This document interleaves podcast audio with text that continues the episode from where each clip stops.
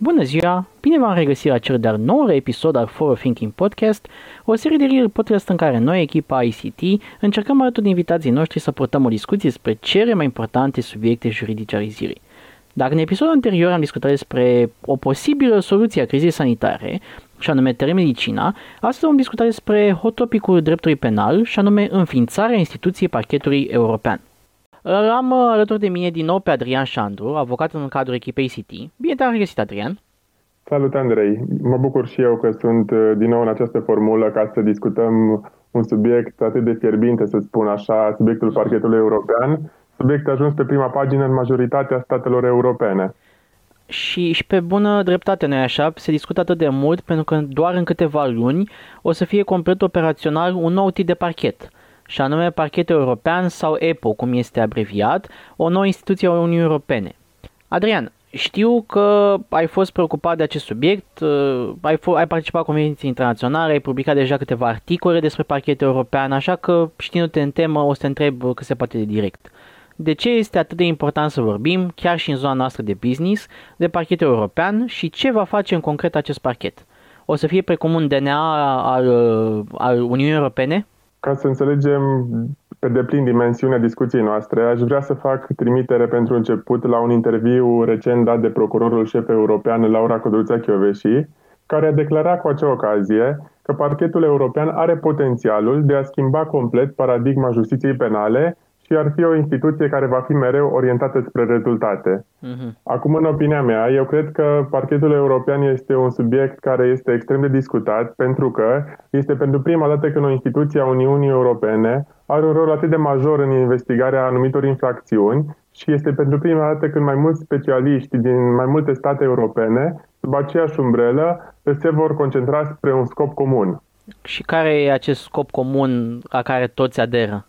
Scopul comun, uh, declarat chiar și prin cadrul regulamentului european, ar consta în combaterea eficientă a infracțiunilor împotriva intereselor financiare ale Uniunii și nu numai.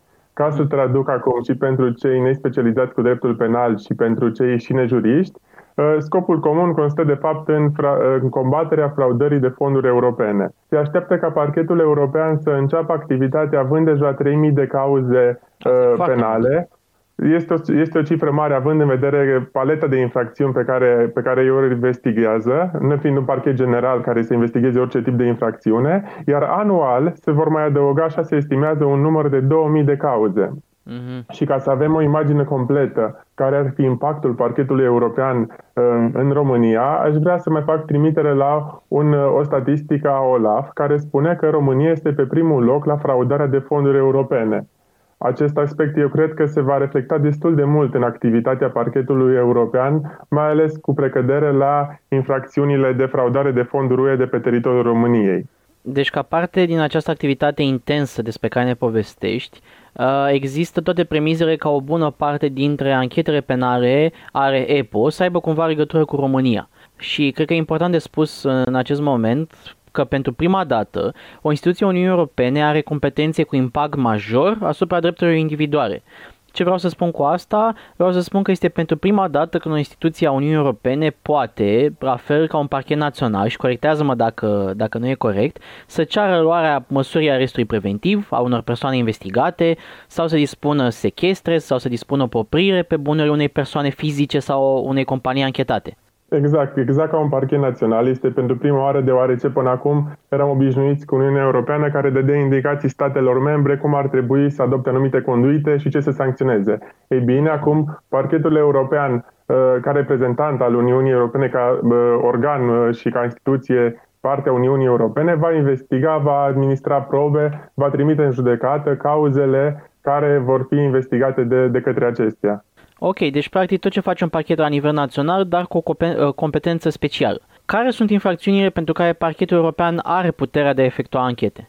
Așa cum am antamat în discuția noastră, fraudarea de fonduri uh, ale Uniunii Europene sunt practic principalul scop și principala competență a infracțiunilor care vor intra sub sfera parchetului european, însă e important de reținut că acest nou parchet va mai investiga și o paletă largă de infracțiuni, mm. uh, pornind de la acestea clasice de fraudare a fondurilor UE până la cele de evaziune fiscală, chiar de corupție, dare sau luare de mită, fiind okay. competent însă să investigheze și orice infracțiune în mod indisolubil legată de infracțiunile anterior menționate.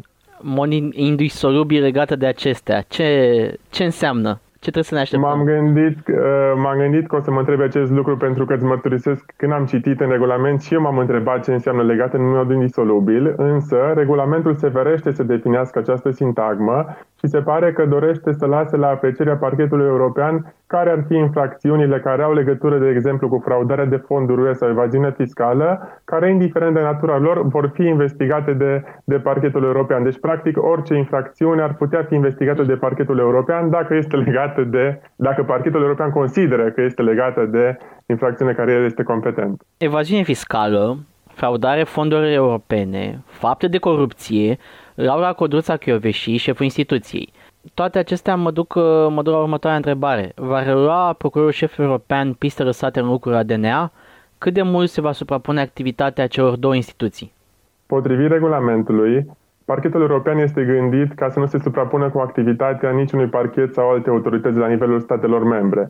Însă, așa cum am spus, parchetul european va începe cu 3.000 de cauze noi, care toate vor fi preluate de la parchetele naționale Multe dintre ele vor fi preluate de la, de la DNA și în ultima vreme chiar am constatat o activitate crescută a DNA cu privire la cauzele având ca obiect fraudarea de fonduri UE, tocmai pentru a-și pregăti această predare de ștafete, spun eu, către, către parchetul european, care sunt convins că se va concentra pe aceste infracțiuni.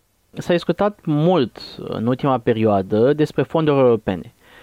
Chiar și președintele a vorbit în urma unui summit despre 80 de miliarde care urmează să fie atrași în România. S-a tot vorbit despre fonduri europene de dezvoltare regională, uh, fonduri sociale europene, uh, fonduri de coeziune, fonduri europene agricole pentru dezvoltare rurală și așa mai departe. Indiferent de tipul de fond european care se dorește a fi atras prin granturi sau contracte încheiate cu instituțiile Uniunii Europene, persoanele fizice și firmele cred că trebuie să aibă în vedere că neregulile în obținerea și gestionarea acestor fonduri atrag competența parchetului european. Așa este și tocmai această politică a Uniunii Europene, să zic, de a relansa zona de business după pandemia care încă nu a trecut de COVID-19 prin a arunca pe piață aceste pachete foarte mari și istorice de niște, sunt niște sume istorice despre care discutăm. Mai spus 90, 80 de miliarde de euro care vor merge spre zona de business.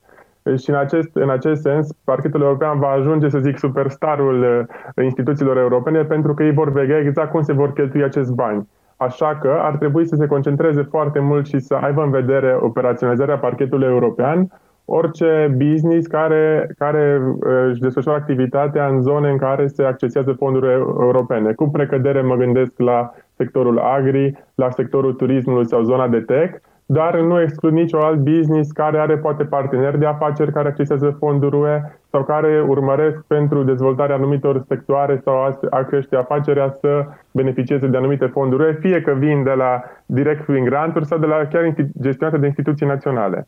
Ok, și ca, perso- ca persoane interesate vorbim de la uh, startup-uri, la IMM-uri până la multi, multinaționale. Exact, exact toți ar trebui să fie preocupați de operaționalizarea parchetului european. Parchetul european care va fi funcțional în foarte scurt timp și instituția își dorește să obțină rezultate eficiente într-un timp cât mai scurt. Nu o spun eu, o spune procurorul șef. Uh, ce recomandări putem face persoanelor care gestionează fonduri uh, de la Uniunea Europeană? Păi, în primul rând, aș încerca să fac două tipuri de recomandări okay. și aș încerca să mă axez, în primul rând, pe prevenție, deoarece de prevenție penală nu se prea discută sau s-a discutat foarte puțin în România până la acest moment. Da, deoarece în România nu sunt încă obligatorii aceste politici de prevenție penală pentru zona de business, așa cum sunt obligatorii în cadrul altor state, dar având în vedere că va fi pentru prima oară când un nou tip de structură va efectua anchete penale, sunt convins că rolul acestora va crește foarte mult, mai ales instituția parchetului european va acorda importanță mult mai mare dacă sau nu o fir mare aceste politici implementate. Tu te referi acum la politicile anticorupție, nu așa, cunoscute ca anti-bribery and corruption policies niște politici care uh, nu trebuie să reprezinte o necunoscută pentru startup-uri sau IMM-uri, de exemplu, uh, mai ales în condițiile în care dorește obținerea finanțări din fonduri europene, ci ar trebui să facă parte din kitul de lansare, iar apoi să facă parte din day-to-day business. Exact. Pe lângă faptul că nu ar trebui să reprezinte o necunoscută, însă se pare că acesta este nivelul discuției în România, ele ar trebui implementate și aduse la cunoștința fiecare angajat al societății uh-huh. și să facă parte din cultura organizațională. Doar atunci am putea vorbi de eficiență și de o minimizare a riscului uh, unei potențiale răspunderi penale. Ok. Spuneți despre două recomandări, am vorbit despre prevenție, care ar fi cea de-a doua?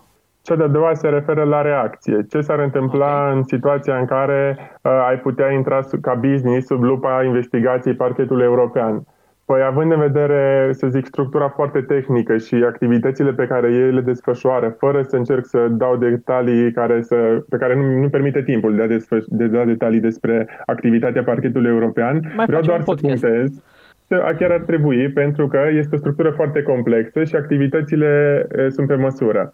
Și în acest sens, sfatul meu constă în recurgerea asistență juridică de specialitate, deoarece, ca să spun în mod concret, dacă, de exemplu, parchetul european va strânge probe de pe teritoriul mai multor state europene, este foarte important ca un business să fie asistat de un avocat specializat în white-collar crimes uh-huh. și în investigații transfrontaliere, pentru că doar atunci când cunoști toate regulile de cooperare judiciară internațională și regulile procesuale penale ale altor state, ai putea să contești probele poate adunate, colectate pe un stat străin.